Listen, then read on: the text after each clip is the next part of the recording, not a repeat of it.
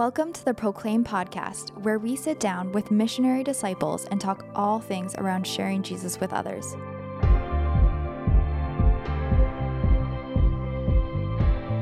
Hello and welcome to the Proclaim podcast. My name is Emmy Namoro and I work for Proclaim.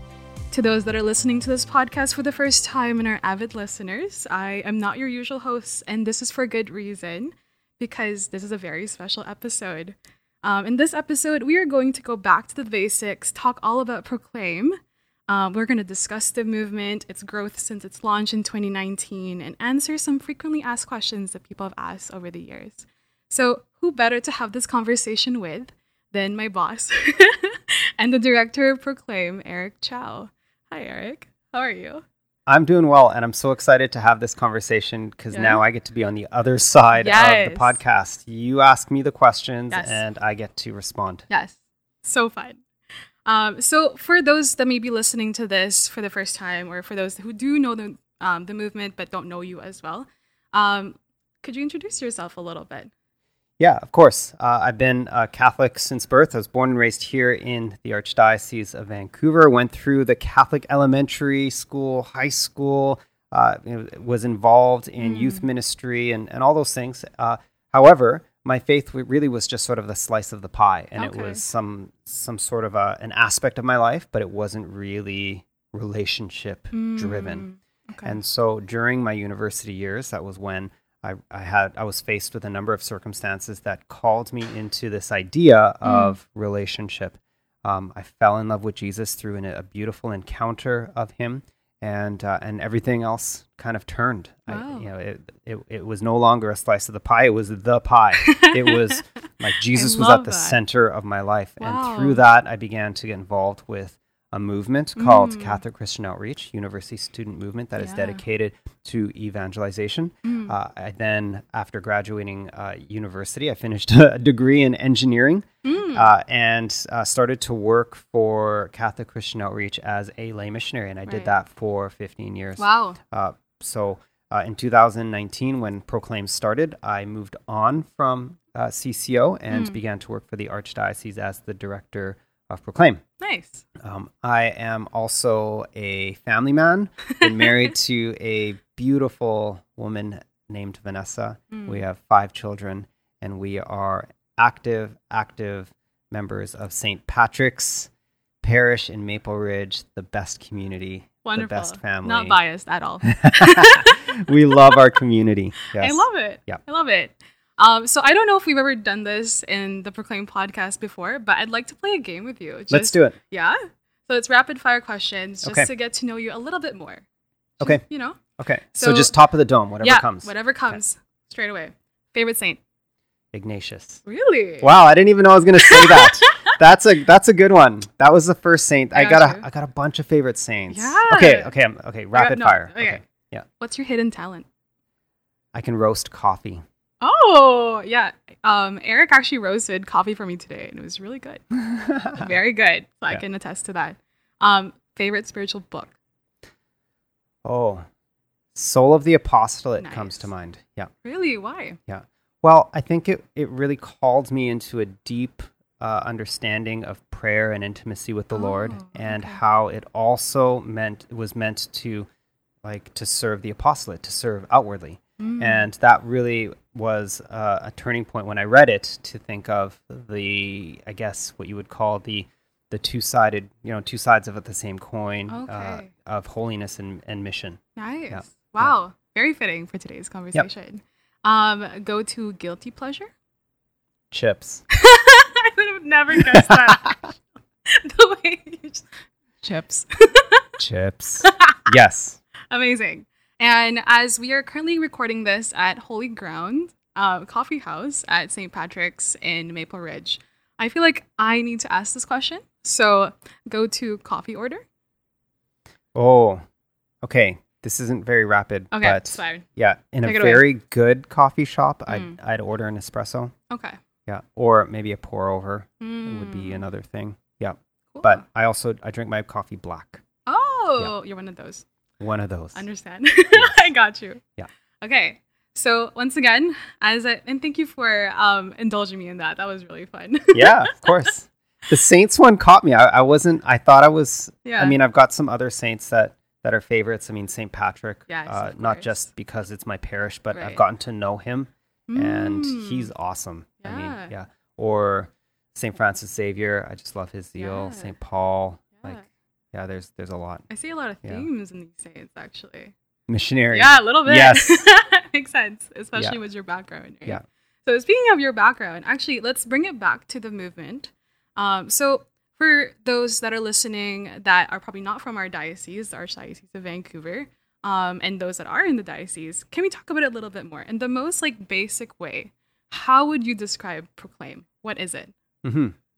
Well, Proclaim is a movement. I'd probably say that kind of is a category. So we're not like a ministry or an organization or an office or like, you know, I mean, movement would be the word that best describes what Proclaim is. Mm-hmm. And when we think of movements, obviously we think of things that move. That's right. But we also think of groups of people that have a like-minded mission or purpose or some sort of desired outcome. So if you think of movements in the life of the church or even movements in secular settings, they generally have some sort of like desired outcome or some sort of very clear mission. So what would be Proclaim's mission? Exactly, yeah. Why are we a movement and what is the mission that we're trying to accomplish? Yeah. Well, it's in our statement, awaken disciples to proclaim Jesus. Yeah.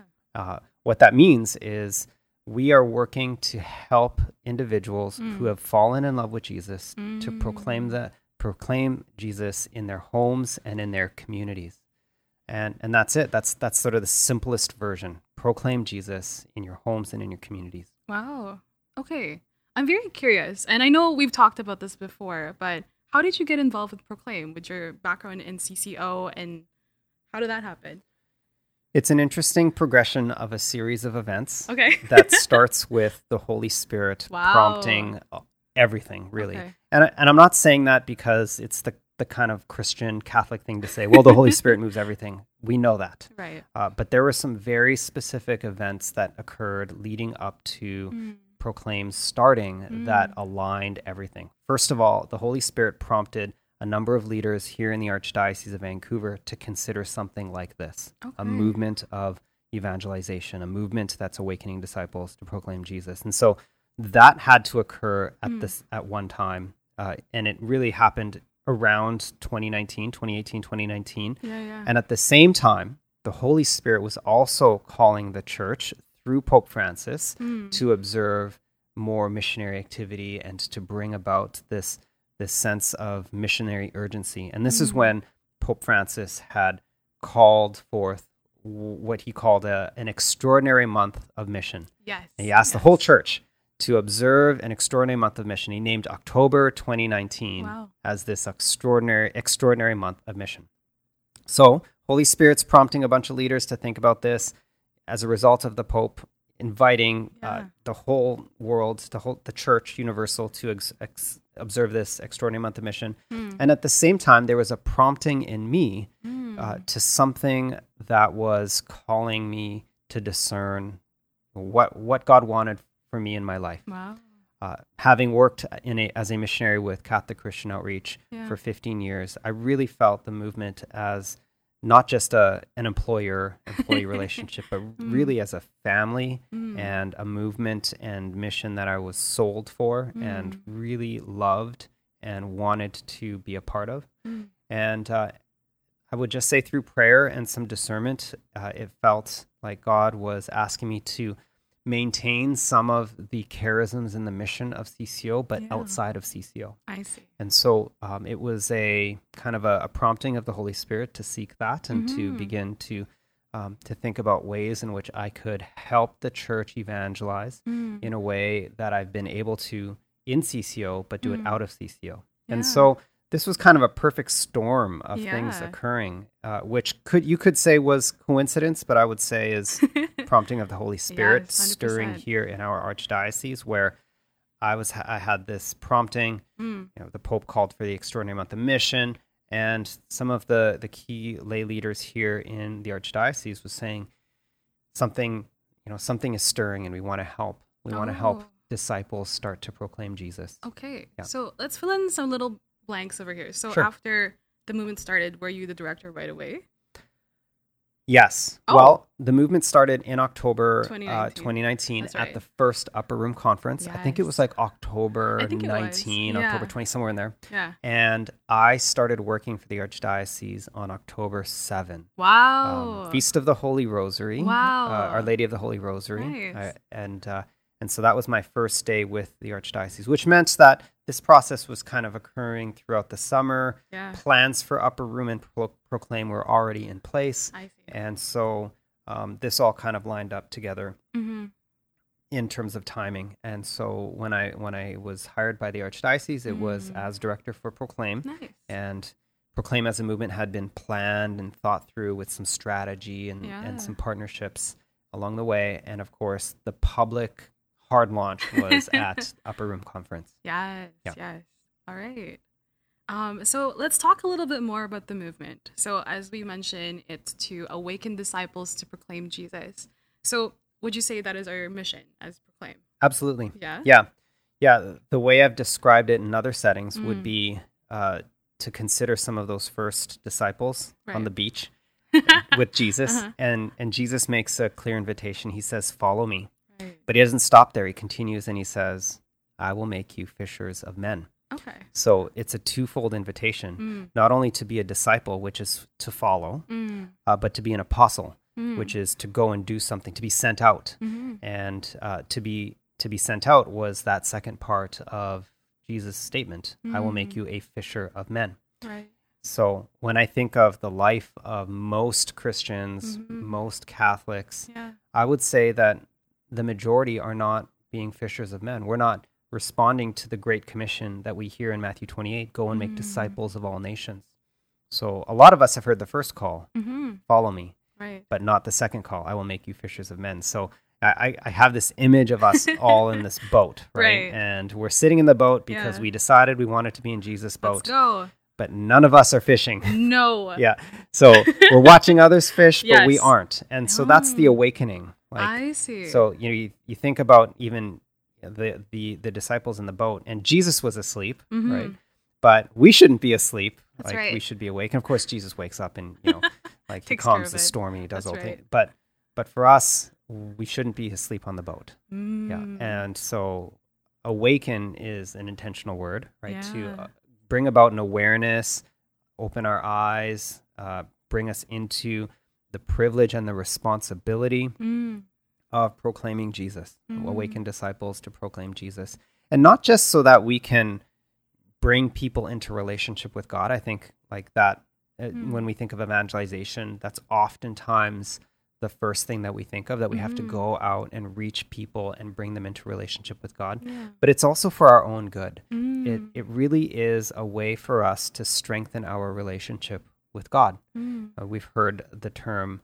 I mentioned earlier, the two sides to a coin is holiness and mission.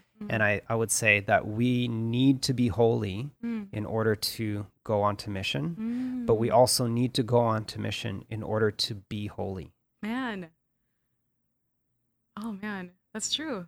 No, it makes sense, because why would you learn about something, go deeper into this relationship with Christ, but not want to share it? Yes. Right? Yep. Yeah, and some of our Holy Fathers, our previous popes, and some of the documents that have come out of the Vatican, whether it's through apostolic exhortations or different encyclicals, have used pretty strong language, as in they would, some of the language says it is unthinkable that we would become disciples and not want to go and share it with others. Exactly. It's our duty. It's the primary mission of the church to go out and to evangelize and to make disciples. So, for me to say that holiness and mission are two sides of the same coin, which is actually a reference. It was Pope Benedict that actually said that too. Okay. He said, holiness and mission are two sides to the same coin. This isn't just some sort of I don't want to say marketing, but just more, it's not just sort of like a fancy phrase right. to kind of help emphasize Proclaim's mission. This really is at the heart of what it means to be a disciple. Mm. Yeah. You share it with others. That's right. Exactly. And I'm realizing now as we're talking, we say the word Proclaim a lot. It is the name of our movement. Yes. I'm guessing a lot of people don't know why it's called Proclaim. Maybe we can talk a little bit more about that. Yeah. Where did the name come from? Yeah.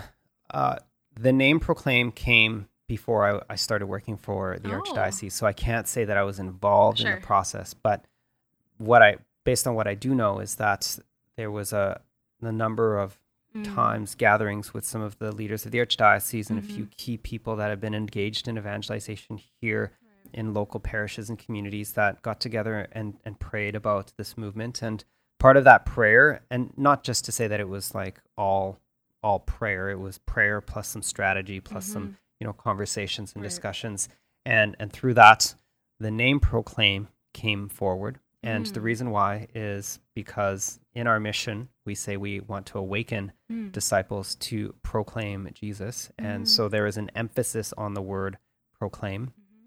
And of course, we hear Saint Paul speak of this, right? Yeah. And he says, all that matters is that Jesus is proclaimed, and that is what brings me joy. Mm-hmm. And I think that is a further emphasis of the need to proclaim. When we think of evangelization, we can often maybe pigeonhole or define evangelization as being like almost singular in its action, which is just to proclaim. Mm-hmm. And that certainly is, I guess, a very narrow way of seeing evangelization. And it shouldn't be that way. We understand and know that the primary means of evangelization is to witness, and to witness through our lives, but to also witness to what we have seen and what we've heard, who we have encountered. And then through that process of witnessing and growing in relationship, we are invited to proclaim. And I think this is the part, you might even say it's the crux or the challenge that we are facing here in our Archdiocese, where we're learning how to be witnesses, but we're not that great at proclaim. So I think that's probably some of the answer that you're asking to the question you're asking about why proclaim, or why the name Proclaim. I think it really is giving us maybe a bit of a focus on an aspect of evangelization that needs to be elevated. Proclaim the name of Jesus. Proclaim his life, his teaching. Right. All his salvation, like that he has won for us, but proclaim him. Yeah. Okay. So what does Proclaim offer? So how do we awaken our disciples to proclaim Jesus? What do we do? Yeah. Well, Proclaim has a number of principles that it follows, and you might call them some foundational directives, basically some pillars that help us move forward in understanding the movement of Proclaim. The first is that we have all been called to mission, that each and every one of us, by virtue of our baptism, are called into this life of mission and evangelization, and of bringing disciples and helping call disciples into the church. And I think the uniqueness of this has to be in contrast to maybe some of the maybe the popular thinking that it's the church's responsibility to proclaim, or that it's missionaries or religious or priests or specialists or professionals, like it's their responsibility to proclaim and to evangelize. No, the foundation for Proclaim is that all of us, like if we want to be true followers of Jesus, we have to say, I will follow you and I will make fishers of men. So universal call, personal call to holiness and to mission. There's a theme here, right? So yes, the call, personal call. The second is that each and every one of us, if we are called to proclaim, have what we call in Proclaim the proximate periphery. That's right. So if you've listened to the podcast, you've heard me before, I've said this before, proximate periphery. And a proximate periphery is simply defined as those who are close to us, they're proximate to us relationally, but far from Jesus. So they're on the peripheries when it comes to faith and life in Christ and relationship with God. Each and every one of us have, we each have a proximate periphery, and it's unique to us. I think that's the neat opportunity that Proclaim is really trying to emphasize, that a pastor doesn't know who I know, mm-hmm. and you know mm-hmm. people that I don't know. Right. And there are opportunities in the homes, within families, within relationships, within workspaces, extracurricular activities, schools, like ministries, soup kitchens. There's so many places where we all can name proximate peripheries. Mm. So we want to activate mm-hmm. each individual with this call to mission mm-hmm. to go out into the proximate periphery. Mm. So yeah. Two foundational pieces. There's two more. The next one is that we want to create what we would call annual cycles of momentum. Mm-hmm. Now, momentum is such an interesting word, and I think I shared this in one of the reflections from a previous Upper Room, mm-hmm. To relate momentum to how it impacts a moving train. Mm. When a train is stationary and you put just a small rock in front of the drive wheel, you could keep a large locomotive, huge train from moving, right? Oh. It's really easy to keep it mm-hmm. stationary, right? Mm-hmm. Small little rock. Mm-hmm. But if a train is moving, it has momentum. It could break down walls. It can break down massive barriers along the route. And so when it comes to evangelization and when it comes to the mission of Proclaim, mm-hmm. we want to provide these moments of momentum mm-hmm. to help our communities and individuals get back onto mission, because mission is not an easy thing. There's a lot of barriers to mm-hmm. it, whether it's a fear of rejection or the barriers of time and mm-hmm. busyness and other activities. So these moments for us are ways to recreate the momentum, of course, all founded and grounded in the inspiration of the Holy Spirit. It mm-hmm. has to be. Okay. But to create these moments of momentum so that parishes and communities can invite their missionary disciples to proclaim, to get mm-hmm. onto mission. Mm-hmm. So annual cycles of momentum. Yep. And then the last pillar is something that we call narrowing the focus. Mm-hmm. And narrowing the focus is for us expressed by the number of tools that we offer mm-hmm. to help people with. Mm-hmm. And this is an interesting area, because I know there's a lot of questions around why we use the specific tools that mm-hmm. we use, and maybe we'll get into that, or maybe I'll just answer it now. Yes. yeah. So when it comes to the Proclaim movement, when you think about the mission, it really is about the people mm-hmm. and wanting to help them evangelize. Yeah. And when we say narrow the focus, what we're saying is that we can help offer two tools, mm-hmm. specifically two tools of evangelization. Mm-hmm. And the reason why we offer two is because we've learned how to use them, mm-hmm. and they have been dramatically fruitful here mm-hmm. in our archdiocese. Okay. So those two tools are the CCO Faith Study Series, namely the Discovery Study, mm-hmm. and Alpha. Mm-hmm. And like I said, over the last number of years, in talking with pastors and talking with some other lay leaders in the parish setting mm-hmm. in particular, they have mentioned that when it comes to evangelization and discipleship, these two tools have been the most fruitful initiatives that they have taken, mm-hmm. Alpha and CCO Faith Studies. And I can also speak from that, from experience, mm-hmm. that they are wonderful tools of evangelization. Mm-hmm. Now, there's a couple of other reasons why we want to narrow the focus as well. Okay. And part of that is that when we narrow the focus, we can begin to offer more of a shared experience of learning from others and networking with others to help those who are trying to use the tools. Mm. So, as an example, mm-hmm. I've been able to introduce some parishes to other who have run Alpha numerous times mm-hmm. to new parishes that mm-hmm. would like to run Alpha, and the conversations are easy because mm-hmm. they can say, avoid this. These are some pitfalls. This is where we went wrong. Yeah. But if you do it this way, there can be a lot of fruit in the process. Mm-hmm. At the same time, here in the Archdiocese of Vancouver, we're privileged to have Alpha Canada mm-hmm. in our backyard. Their head office is here. And their director for Alpha in the Catholic context mm-hmm. is a parishioner at Christ the Redeemer Parish, mm-hmm. Ed Zaddix. And he and I have worked really closely mm-hmm. together in helping some parishes and communities launch Alpha. And if you're listening to this and you want some help, Ed Zaddix is the name. He would love mm-hmm. to sit down and hear some of your dreams and help you run Alpha mm-hmm. at home, in a community, with a parish, mm-hmm. whatever.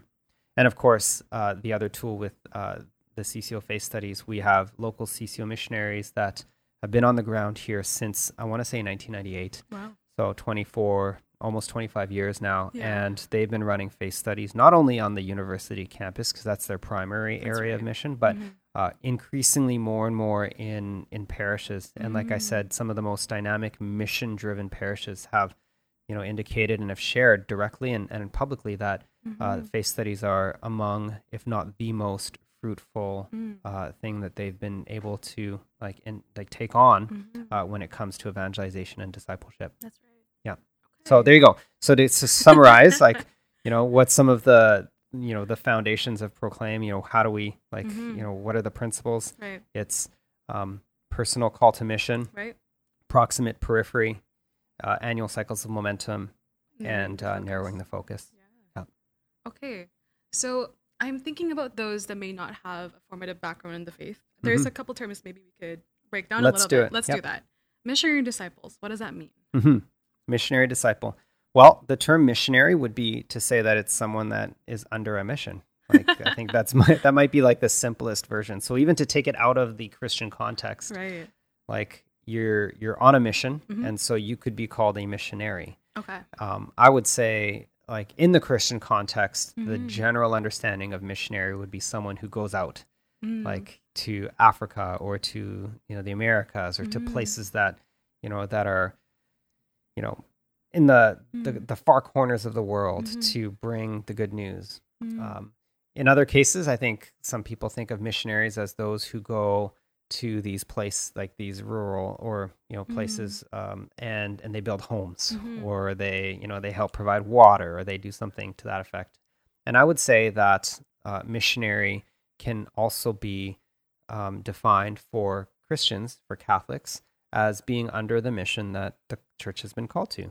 And we know that in the Great Commission, we hear Jesus say, go and make disciples of all nations. And so if you're committed to making disciples of all nations, then you could say that you are a missionary. Now, the term missionary disciple, I think, is one that Pope Francis has really popularized and brought forward and has said every disciple is a missionary to the extent they have encountered Jesus.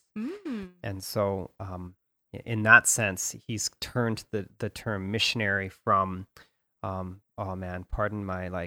English definitions, but he's turned it from noun to adjective. Does that sound about right? I think so. Right. So it's okay, we're gonna give a pride of place to the character of disciple or to the description of disciple and say disciples should be missionaries. Right. And then he just kind of made it a nice, easy way to say it. You're missionary disciples. But you could also say we're disciples and apostles, right? We're disciples in that we follow Jesus, and we're apostles because we're sent. We're sent on the mission. Okay. We're missionary disciples because not only do we follow Jesus, but we follow his mission. Come after me and I will make you fishers of men. In the most simplest way. Yeah. And let me know if this is correct, if my understanding is correct. You are a missionary disciple if you follow Jesus and you tell people about him. You bring people to him, right? Yep. And going back to the tools that we that you talked about with Alpha and CCO, I think something that I've noticed after working for Proclaim for a few months is that I think a misconception that people may have is that if I'm not doing Alpha or leading a CCO faith study in my parish, am I still part of the Proclaim movement? How does that work? Yeah, that's a common question that many people ask. Yeah. And I think when we come back to that call to be missionary disciples, the call is not to run a program. The call is not even to to just proclaim Jesus. The call is to live out our Christianity and our Catholicism in a way that most, I guess, aligns to the deepest identity of the church, which is to evangelize. And so what that means is, if we're called to this evangelization, then however we decide to respond to that, whether it's in through relationships or using a different tool or doing something else, you're responding to the call to be part of Proclaim. So Proclaim as a movement isn't saying run Alpha and CCO, mm-hmm. and now you're part of the movement. Mm-hmm. We're saying if you're evangelizing and you're part of the mission, mm-hmm. of the church, then you're part of Proclaim. Mm. So good. Yeah. Yeah. I think, and that was always something that made me sad after learning a little bit more about the movement, is that it's not about the tools that we're using. It's about this inherent spirit, this missionary spirit, yes. that we have. Yes. Right?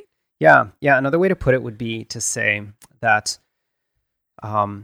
if you gave a skilled carpenter yes. inadequate tools, mm-hmm. I'm pretty sure they would be able to build something beautiful. Mm-hmm. But if you were to give an amateur carpenter mm-hmm. the very best tools that money can buy, that's right. you're still likely to get something mm-hmm. amateur. Mm-hmm. And so I think a big part of Proclaim's emphasis is to say we have tools at our disposal, mm-hmm. namely Alpha and Discovery, mm-hmm. that have proven to be fruitful, okay. and that we have people who know how to use them in our backyard, and that they are willing to help others. Mm. And so to our quote-unquote amateur carpenters, That's right. We've already given you a really good tool. You may or may not think that it's the absolute best tool, right. but it's hard to argue the fruitfulness yeah. of it. And so let's focus on less on the specific of the tool, mm-hmm. and let's focus on helping you become mm-hmm. a great carpenter, or in Proclaim's terms, let's help you become a better missionary disciple, nice. A more skilled missionary disciple, yeah. because I would say like missionary disciples can step into any situation, mm-hmm. Hopefully, and find a way to evangelize, right? St. Paul didn't have Alpha or CCO or any of these things, or Saint Francis Xavier or anything. Right, exactly. So, but they proclaimed what they had seen and what they heard through the witness of their life. That's they found right. opportunities to develop and grow in relationship, and then they invited people into a relationship with God, and invited people to, to confess Jesus as Lord and King, and to bring about the kingdom of God through their life and through their actions. So I've noticed that you've mentioned that there's been a lot of fruit from these tools like Alpha and CCO. I'd love if you could share a story or two that mm-hmm. talks yeah. about that. Yeah. Well, I can share from a personal experience of running Alpha here at St. Patrick's in the first round, where we had some non-Catholics, parents of some families in our school who experienced Alpha and decided to explore faith further. As well as seeing some of our Alpha programs bring new people in who are questioning and wondering about faith, who we have, through that process have made the decision to become disciples and recently have been received into the church through baptism. Mm-hmm. And so I think those are probably a couple of personal examples that I can think of. I know a parish that invited the local community to Alpha, and they had a table of individuals that were immigrants and from different faith backgrounds, and were curious to know more about Christianity. Yeah. And through that process of invitation and questions, made the decision to become Christians and enter into RCIA, and then start that process towards full communion in the church through the sacraments. Mm-hmm.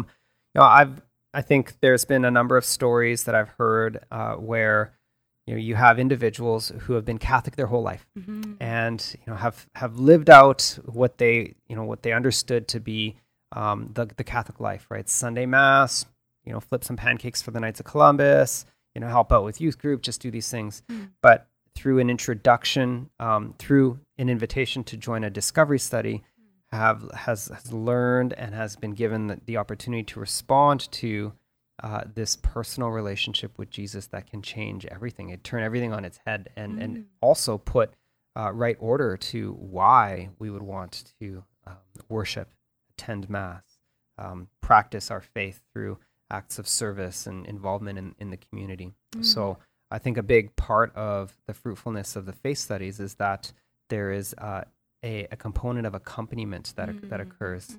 You have someone who comes in and shares life and friendship and asks questions and listens, and through this process you're invited into a relationship with Jesus. And this could be a first commitment, but it could also be a recommitment. Mm. It could be a clarifying commitment. All of these have occurred within Alpha and the studies, and they've occurred here in our archdiocese. Little plug here to Proclaim's YouTube channel. If you go to our YouTube channel, we've been able to capture some of these meaningful stories where people have shared not only how Alpha and the faith studies have impacted their lives, but also how they've gone on to be leaders in their parishes to help with evangelization efforts as well. Wow, so cool! I didn't even know that. So I actually went on our social media channels and asked for a few frequently asked questions. And I'd love to throw them your way. Let's do it. Rapid fire. To our listeners, I know nothing that's coming. Actually, I've known nothing that's been coming since we started. That's so true. He told me to take charge and I did. Yes. It's been so fun. So in the Archdiocese of Vancouver, we have two, I think this is a common misconception and I think you know what's coming. We have something called Behold. Yes. And we have what we've been talking about for the last few minutes. I don't know how long it's been now. Proclaim. Yes. And people always get confused between the two. Let's talk about that. Okay.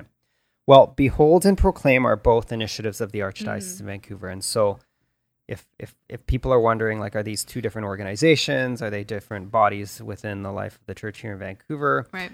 They're not. They are initiated by the Archdiocese of Vancouver. And they're meant to offer two different, to fill two different needs. Okay. Behold is meant to really be a digital online community that where we can share stories of faith and invite people into the life of discipleship through content and through digital means. And so this is where if you go to Behold Vancouver, you see some stories, you hear some reflections. There's some topics that are meant to also be a little bit more world-facing. So if someone is kind of on the sort of the outside of Christianity looking in, or are a drifted away Catholic or a nominal Catholic and are thinking about wanting to explore faith like more deeply, then Behold is a place where they can go online and read some content, hear some stories, find some events that are being put on by the Archdiocese and local communities and parishes that could be helpful to them. Okay. So mostly you could say Behold is a digital community. Okay. Proclaim is more than just a digital community. It's a movement. And the movement has certainly some, brand assets and a digital space and a website and all that stuff. But ultimately, the main part of Proclaim is its people, and that's you and me, and that's the people in our parishes and in our Catholic communities that are willing and wanting and desiring to make Jesus known and to proclaim Jesus in their homes and in their communities. So I hope that's one way of distinguishing the two. One is a digital community, and the other is a movement of people. Would you say that Behold is like a resource almost? Of course. And then as it is, yes. And then Proclaim is more so like action. Would you say there was a beautiful metaphor that you talked to me about before about breathing? Do you remember? Yes. Yeah. Yeah. I think the breathing part is realizing like we can't just constantly be breathing in. That's right. That's right. So if we were to take a huge breath and hold it in, eventually we have to breathe out. That's right. And so Behold and Proclaim can be looked in that way, where Behold is the digital community that helps people breathe in, right? To strengthen our love for God and our relationship with God, and to be encouraged by stories of that. But then eventually we have to breathe out. That's right. And Proclaim is about helping people breathe out, to go out, to share faith with others. Yeah. Okay. Speaking of breathing out, how have we done that through Proclaim? Yeah. Well, before the pandemic, we started a number of different trainings, and some of those trainings were to help individuals launch Alphas and CCO Faith Studies in their homes and their communities. And we actually had a campaign, kind of an invitation to help this by asking people to make invitations, right? Okay. Invite people to Alpha, invite people to CCO, and track it with us, right? And and we wanted to get 5,000 invitations out. So we were on track to hit 5,000, or I think we were on track. We were at about maybe 3,500 invitations. Not bad. Yeah. Pretty good. Yeah. And of course, COVID hit, and that changed everything.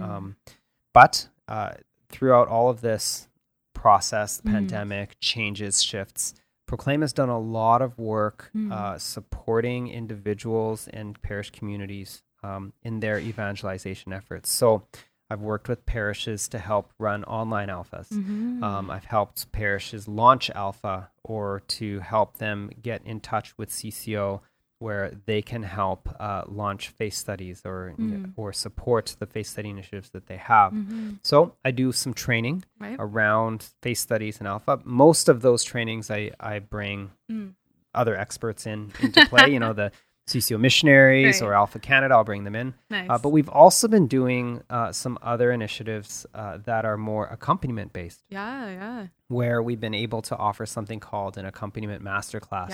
And that teaches people how not just to be friends and accompany, but to have an intention behind it, which is to help people realize and be aware of another person's desires, hurts, challenges, questions, seeking dispositions, and help bring about relationship with God to occur in their lives. And so that's been tremendously fruitful because intentional accompaniment is something that I guess is an important skill that anyone in any ministry needs, whether you are an RCIA coordinator or teacher or a prep catechist or whatever, a parent, like accompanying others is really the primary means that we can begin to evangelize in a personal way. So we do that. And then I bring leaders together sometimes as well to help them answer and find ways to respond to some of their own questions in evangelization. I've worked with leadership teams to help form cultures of evangelization and create invitations for their own parishes. So I think a lot of these activities might not be forward-facing right there. And you've kind of taught me a lot about social media and all this stuff, but I don't do a lot of that. But we do spend a lot of time with a lot of people who are lay leaders in our diocese who are fervently striving to awaken disciples to proclaim Jesus. And I wanted to plug, we actually have, if you want to learn more about intentional accompaniment, we have a series on our podcast as well with Michael Hall. That's right. That you did with him. That's right. So fun. Lots of discussion questions if you want to look into that. Anyway, so more questions coming your way. Yeah. Any potential for evangelization and charism-focused workshops in the future, possibly? It's funny you should mention that. Really? Yeah. Okay. Because there is a wonderful program called Called and Gifted. Put out by the Catherine of Siena Institute, founded by Sherry Waddell. Yes. Sherry Waddell, also on our podcast in one of our earlier episodes, if you're interested in hearing that. Most, I guess, popularized by what you would call the thresholds of conversion, forming intentional disciples. Like that's really where she began to be a lot more known in the evangelization space. But in it, in the Called and Gifted program, their workshop highlights the need for us to be aware of charisms. And charisms are gifts of the Holy Spirit that are given to individuals in service for others, in order to help others. So I would say that there's some interest there that is coming forward to help people understand their charisms and their ability to be in service to the church. Evangelization, as I had mentioned, is the call of all of us. And so this isn't, an aware, like trying to become aware of, whether or not you have the gift of evangelization. I think some people do. Like I have a friend who's just so good at reaching out to non-Christians and non-Catholics, and they're so good at in that space. Not everyone is, but the effort of evangelization and the identity of evangelization is the responsibility of all of us. So I would say that's probably part of what might be coming forward, okay. And I'm seeing more of that come up here in our archdiocese. Mm-hmm. And then I think when communities can understand their role in evangelization mm-hmm. together, yeah. then gifts can just come forward, mm-hmm. like complementary gifts, where it's you have true. Someone who yeah. Who's good at one thing but maybe challenged another, and mm-hmm. you bring someone else in to help. So mm-hmm. I've worked with a parish where they've been running faith studies for a number of years, okay. and when you look at their leadership team that helps facilitate these small groups, you see someone with the gift of administration, and they're so good with spreadsheets and calling people and organizing, and then you have the vision caster, and you have the person who's just wants to just really love people and be in small groups, and then you've got the teacher, and like when you have all these things come together in a community, mm-hmm. then I think that's where evangelization can really flourish. Yeah. And when individuals can feel like their gifts are being used in service of the gospel. Yeah. Isn't that the beauty of the Catholic Church, though? Mm-hmm. To have everyone have their own charism inherently with them. Yes. And to contribute together in mm-hmm. the same mission of the church. It's such a beautiful thing to witness and to see. Yep. Another question for you. Mm-hmm. I know we talked about this earlier with the tools and resources, but are there any other resources in addition to Alpha and Discovery that we may endorse as Proclaim? Yeah, I think that there are actually a lot of evangelization tools available to us. Mm. And while we wouldn't, like I said, because we want to narrow our focus, we wouldn't be able to offer additional training and resources because we're limited in time and our ability. Mm. There's other tools that have been used here in Archdiocese. One of them, namely, is The Search, which is actually very similar in its approach, not content, but approach to Alpha. Video series, discussion questions, hospitality, all that. But then there's some other tools that have been used, like in the United States. One of them is called Christ Life. Oh, and again, it presents the Kerygma, the four-point gospel. Yeah. Actually, not the four-point gospel, but it presents a Kerygma, a proclamation, an initial proclamation into a relationship with Jesus through more of a, I want to say retreat setting, but it might actually be more like Alpha. Okay, I'm not 100% familiar with it because I helped some parish use it before Proclaim, and they might have adjusted. Sure. But there's other things that I've seen work here in our archdiocese. I'll put a plug to one of the movements that I think is living out the values of Proclaim in a very, I guess, dramatic and specific way, and that's Couples for Christ. Yay! And I know, Emmy, you're a product of CFC, and we had some others share their stories and. The fruitfulness of their involvement with CFC, but they have the Christian Life program that is very much evangelization minded to bring people into loving relationship with God through a community, through meals, through sharing. And then they do a great job of following up with that by introducing and inviting people into real heartfelt community through, I think, what they call households. Yes, that's right. So I think that's another tool, if you will, that's used here in our archdiocese. And I mean, like even the tool itself doesn't make like the effort fruitful. Like it's the people, and I know that talking to people who have been impacted by Couples for Christ, they talk about the people who accompany them. That's true. And they talk about how loving and caring and how like they've learned how to do life together and form a community that not only is just about faith development, but of like real life, life development. So, the Curcio movement is another, movement that's here in our archdiocese where they're very much, about making a friend, forming friendships and then introducing those friends to Jesus through a retreat setting. Right. I think I did a podcast with someone who was a product of the Curcio movement. Yes, you did. I remember this. Brad. Yeah, so if you get to hear his podcast episode, he actually has been using Curcio, CCO, and Alpha together in this really neat way to bring about a beautiful evangelization effort in his parish. So, so those are a few tools. Okay, cool. So, for our listeners listening to the background of Proclaim, hearing frequently asked questions that people have asked over the years, I'm sure one that came up a lot is, how do I get involved? How do I get involved with Proclaim? I would say the first thing is to subscribe to our email yes. to our email list, because that's really our primary means of communicating outwardly. Mm-hmm. Or follow us on Instagram and our Facebook group. Those are our primary mm-hmm. social media channels. That's right. I think the email is the first part. The second part would be to see if there's something that's happening in the life of your parish. Mm. The Proclaim movement is, we're not trying to kind of build our own parish, mm-hmm. like kind of digital or mm-hmm. remote parish. Yeah. We know that in the life of most disciples mm-hmm. here in our archdiocese, like the primary community is the parish community, mm-hmm. and there might be others in your community and in your parish that also would love to begin to emphasize evangelization mm-hmm. In the parish. So I would say, like, find those people, have a look at your parish, see if there's something, and if there isn't anything, and you want to initiate something, talk to your pastor, mm-hmm. Let him know that. I'm also available. Proclaim as a movement has resources to help with that. Mm-hmm.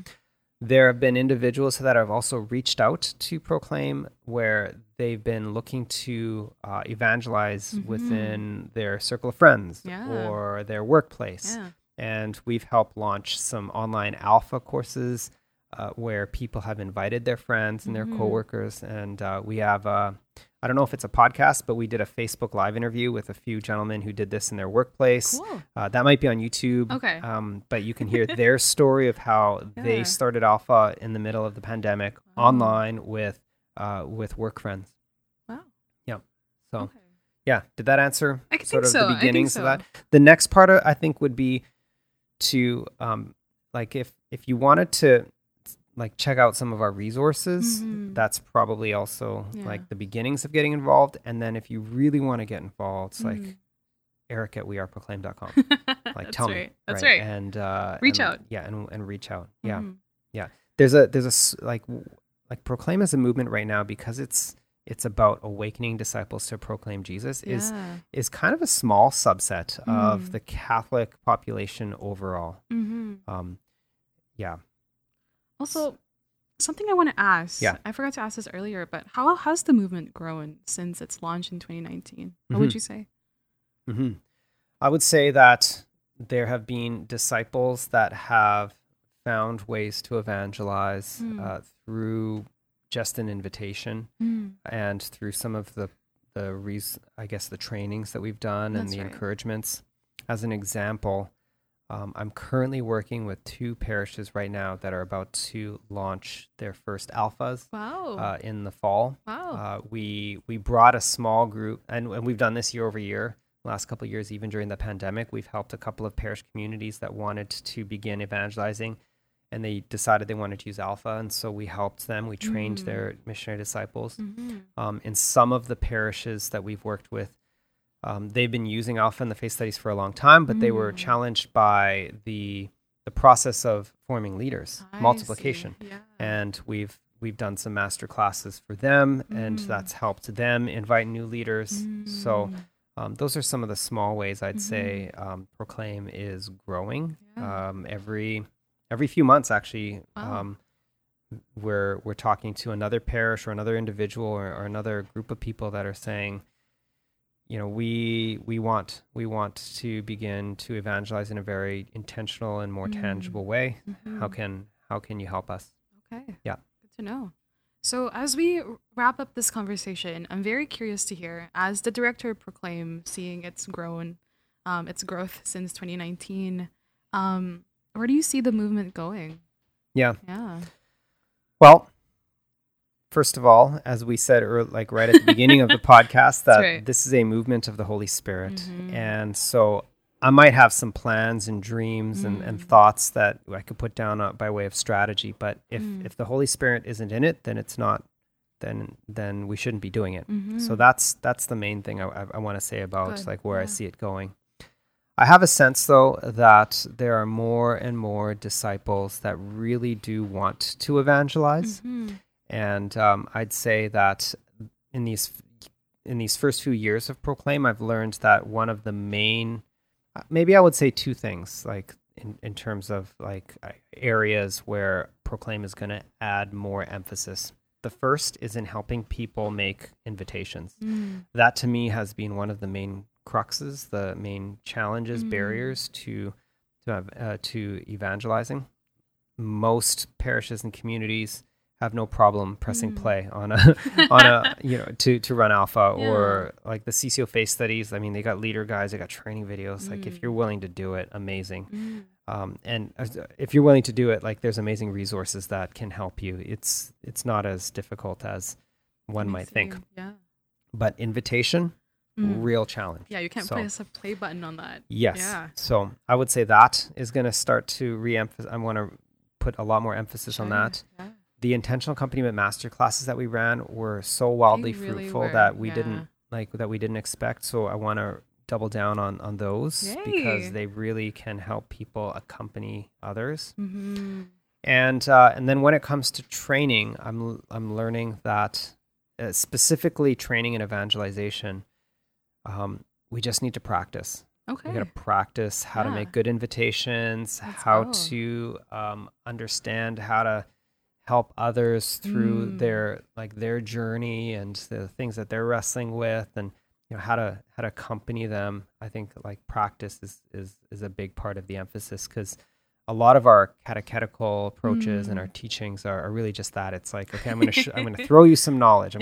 I'm gonna send you to Evangelii Gaudium, and you're gonna read this, and then you're gonna be a missionary disciple, or read this book and read this, and here's this quote.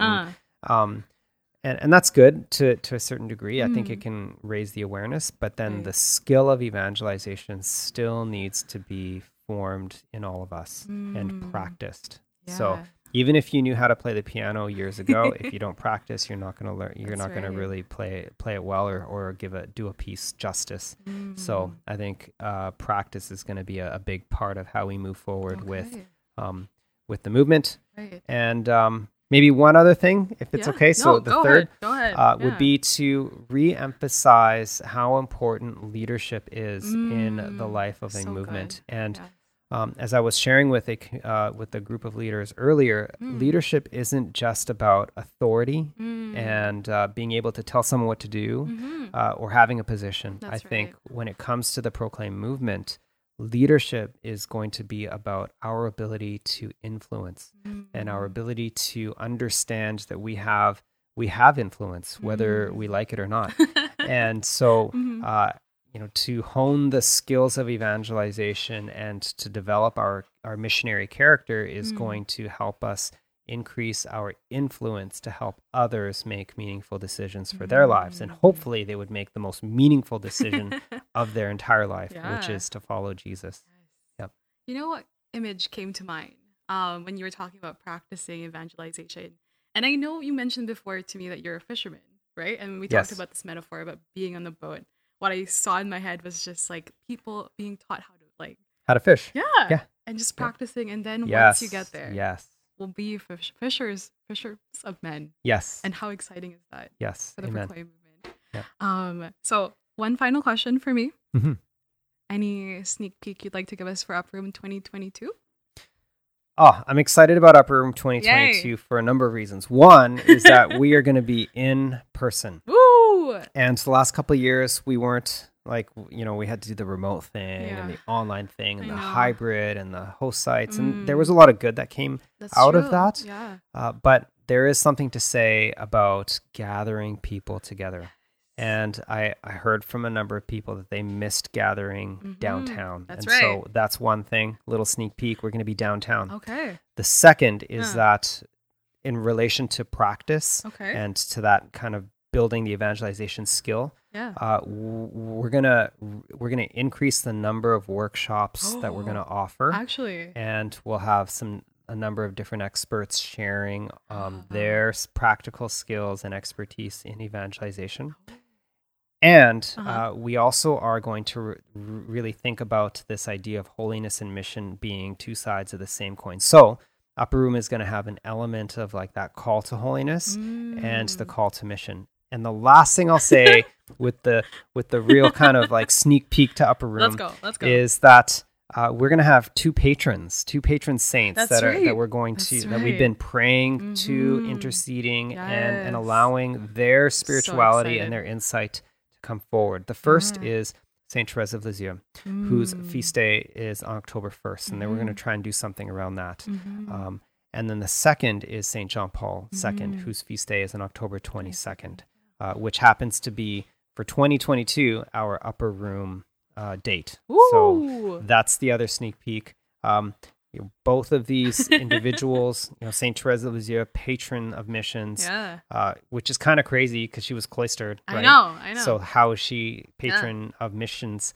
We're going to hear more about that at the conference. And of course, Saint John Paul II, who was a huge champion of the new evangelization and has really influenced the Proclaim movement in its approach and in its desire and an ardent, I guess, proclamation of the gospel.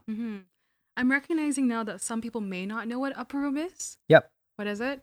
Upper Room is our annual moment of momentum, right? That's, you could say it that way, but it's also our annual conference. That's right. That's hosted by Proclaim that references the Upper Room in Pentecost, where the disciples gathered and then were sent out after receiving the Holy Spirit to go out and to evangelize. So, you know, in our Archbishop's words, you know, I want Upper Room to be known for both its gathering power and sending power. So we want to gather disciples in our archdiocese to be strengthened and renewed and to build some momentum and excitement, inspiration, and to offer some practical skills and then send them out to make disciples. I'm so pumped up. I don't know about you, Eric, but I am so pumped up. Cool. So again, thank you so much. As we wrap up this conversation, I just want to thank you for joining me. I mean, this is your podcast. I'm just hosting you for today. But thank you for that. I think there's such a gift in being able to have a bit of a refresher about what this movement is all about, because it's it feels like it's still a baby, but it's been 3 years. Yeah. And it's good to learn a little bit more about it, get back to the basics, you know? Yeah.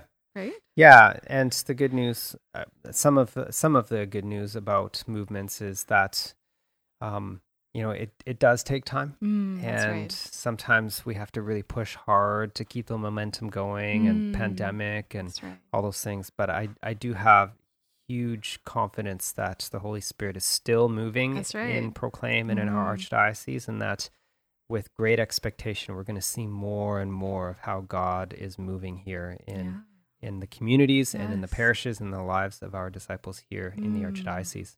All right. Yep. Could you please lead us into closing prayer? Sure. In the name of the Father and of the Son and of the Holy Spirit. Amen. Heavenly Father, thank you so much for your Son Jesus and for the gift of salvation. And Holy Spirit, we invite you to inspire in us a desire to share Jesus in our homes and in our communities. Grant to us all of the gifts that we need, and especially the gift of boldness and of courage to go out and to make disciples of all nations. In Jesus' name we pray. Amen. Father, Son, Holy Spirit. Amen. Yeah, so thank you for listening to the Proclaim podcast. You can listen to this podcast wherever you listen to your podcasts, and you can follow us at We Are Proclaim on Facebook and Instagram. Thank you so much, and God bless.